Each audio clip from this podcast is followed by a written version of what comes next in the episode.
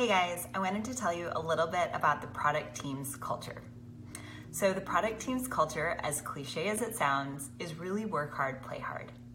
Our whole team is committed to working hard to solve the problems of our users.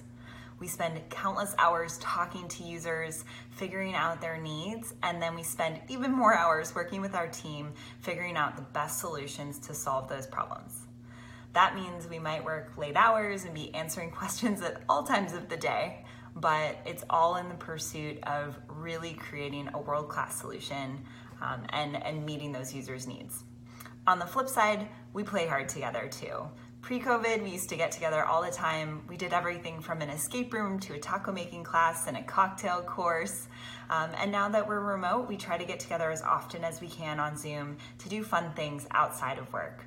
We're also on Slack 24 7 chatting, and we're always there for each other.